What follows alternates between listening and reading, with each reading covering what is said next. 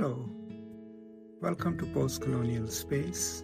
I'm Masood Raja, and today, instead of talking about something educational or related to literary theory, I would like to talk about coffee houses. So, you know, not to be a bit philosophical or anything, coffee houses were one of the main places that Jürgen Habermas considers were crucial in developing modernity and modern ways of thinking about the world. I mean, that's a very complicated argument, but my experience of coffee houses is really interesting and peculiar because when I started frequenting a privately owned coffee house, not a chain, that is when I think I actually started developing a social life in the United States. And that happened in nineteen ninety-six.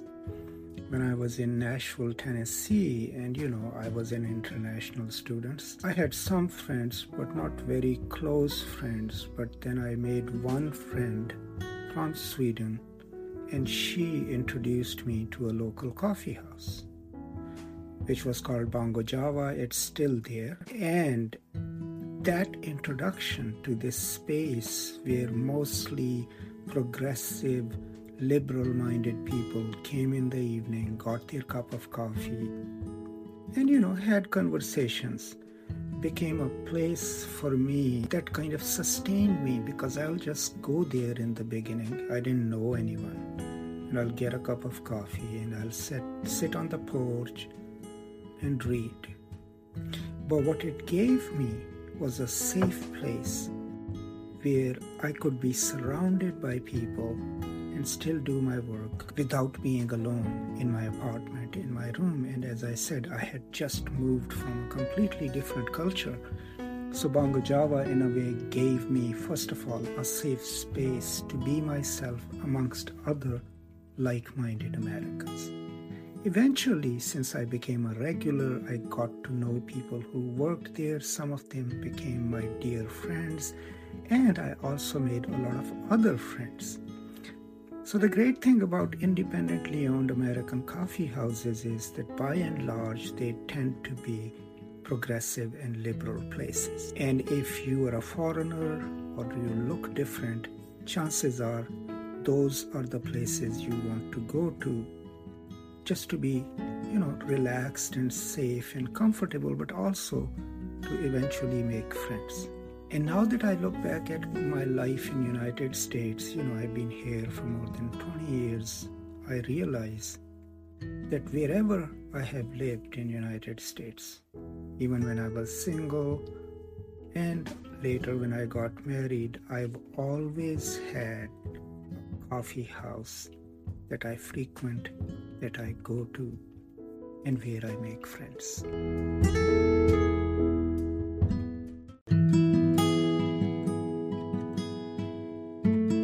The reason I mention progressive spaces is because there are so few actual places where people who are progressive or liberal can ritually meet or meet daily or on a weekly basis. So if you look at American conservatism, of course, they have actual places where they meet once a week, at least at a church.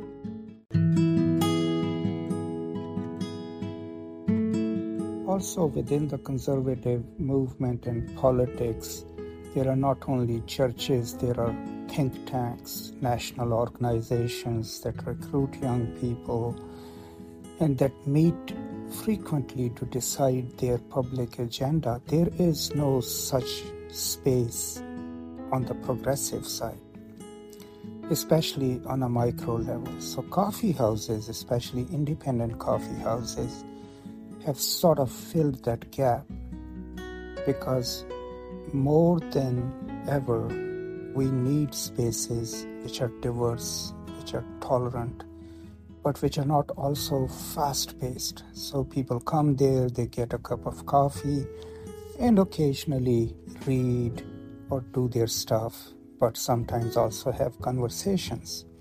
And that's what I experienced. Now, I was living kind of a very isolated life. I had left my career and everything in Pakistan. I had started almost a new life. So I had to build my alliances, develop my new friendships, figure out a new culture, and learn to live in it positively. And the coffee house that I frequented not only gave me a space to sit and sip a cup of coffee and read, it also introduced me to the best of American culture. And that is the culture of tolerance, acceptance, right? Diversity. And so hence, it also determined for me in a long run my politics and helped me develop my way of looking at the world.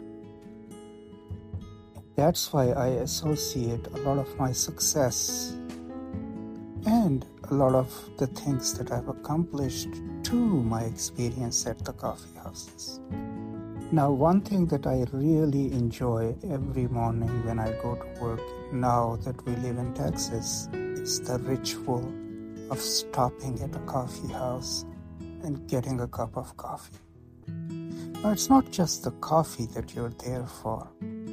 I think that interaction, the morning interaction with people who serve my, me my coffee, whom I know, who know my name, the greetings that we exchange with each other kind of becomes a secular ritual that starts the day, you know, on a positive note. Just like if you were a religious pers- person and you did your worship at the beginning of the day, this kind of replaces that experience. That's why I always am excited when I wake up in the morning. And even though I have coffee at home, my day doesn't start until I've stopped at my coffee house and ordered a cup of coffee. I might not even stay there to drink it.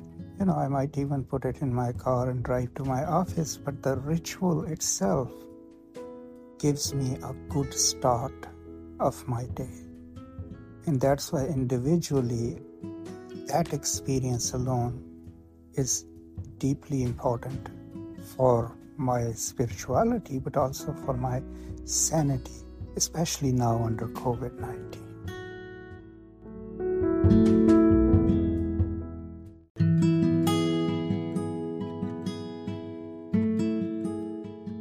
Another thing significant about independently owned coffee houses is, and I noticed it when my wife and I travel across country.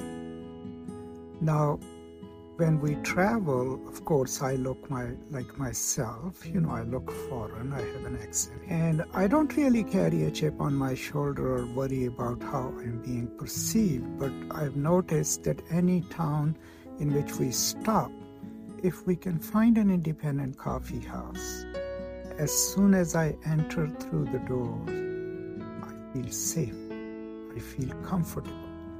And that is generally true about pretty much all coffee houses. And the most important thing about a coffee house is that you can go in and order a drink and get a glass of water.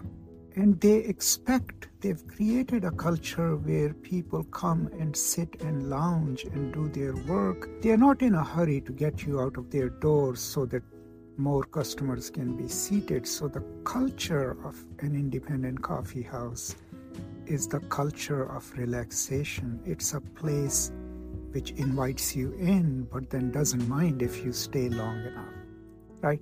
They want you to hang out and stay there. That is why you'll see in most independent coffee houses, there'll be a book corner. People donate books to the coffee house, and there will always be some local art on the wall. All of that kind of gives you a space within your own community which can sort of be your home away from home. And I noticed that when we lived in Akron, we had a beautiful coffee house. It's still there. It was called Angel Falls Coffee House. And when I came home from work, you know, I'll have my dinner and then I'll just walk down to the square just to get a cup of coffee and sit and read. And that's where I met so many people. I actually met a ladies' knitting group who adopted me and taught me quite a lot of tricks of knitting, all because I was interested in it. But I was at a place where it was okay to walk up to someone and talk to them. And that possibility existed only because you were in an atmosphere of acceptance within a coffee house. And I really, really attribute all these positive things to all the coffee houses that I've always adopted and made my home. These days, every morning pretty much, I stop at my local coffee house. We live outside of Denton, Texas, so it's a drive to work. But on my way to work, I stop at Golden Boy Coffee. It's a beautiful shop with friendliest baristas and workers and people who help you choose your coffee. They're patient. But during covid nineteen, they actually went an extra step. And when the store was closed, they made it possible for us to order our coffee on the phone, and then they brought it out to us. So here was a business, of course, struggling under covid nineteen, but who made it possible to serve their customers even during the hardest possible times. So every time I stop in there, you know, there is no seating inside at this point, but they have a patio. I get a cup of coffee and it gives me that thirty minutes of my time at a place that I considered a spiritual place for myself. And then I go, you know, on with my day. So these are some of the things that I think about when I think about coffee houses.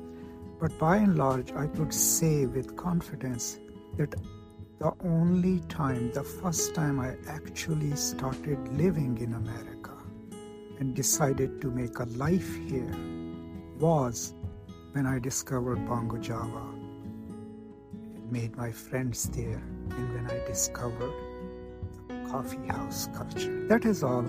I hope this inspires you to adopt a local coffee house, and I hope you find one and that you have a wonderful time there, and I hope you also find it, your coffee house, to be a place which is amazing, inspiring, and welcoming. Thank you so much for your time. I will now see you next time with another episode. Until then, stay safe, take care, and as always, peace and love.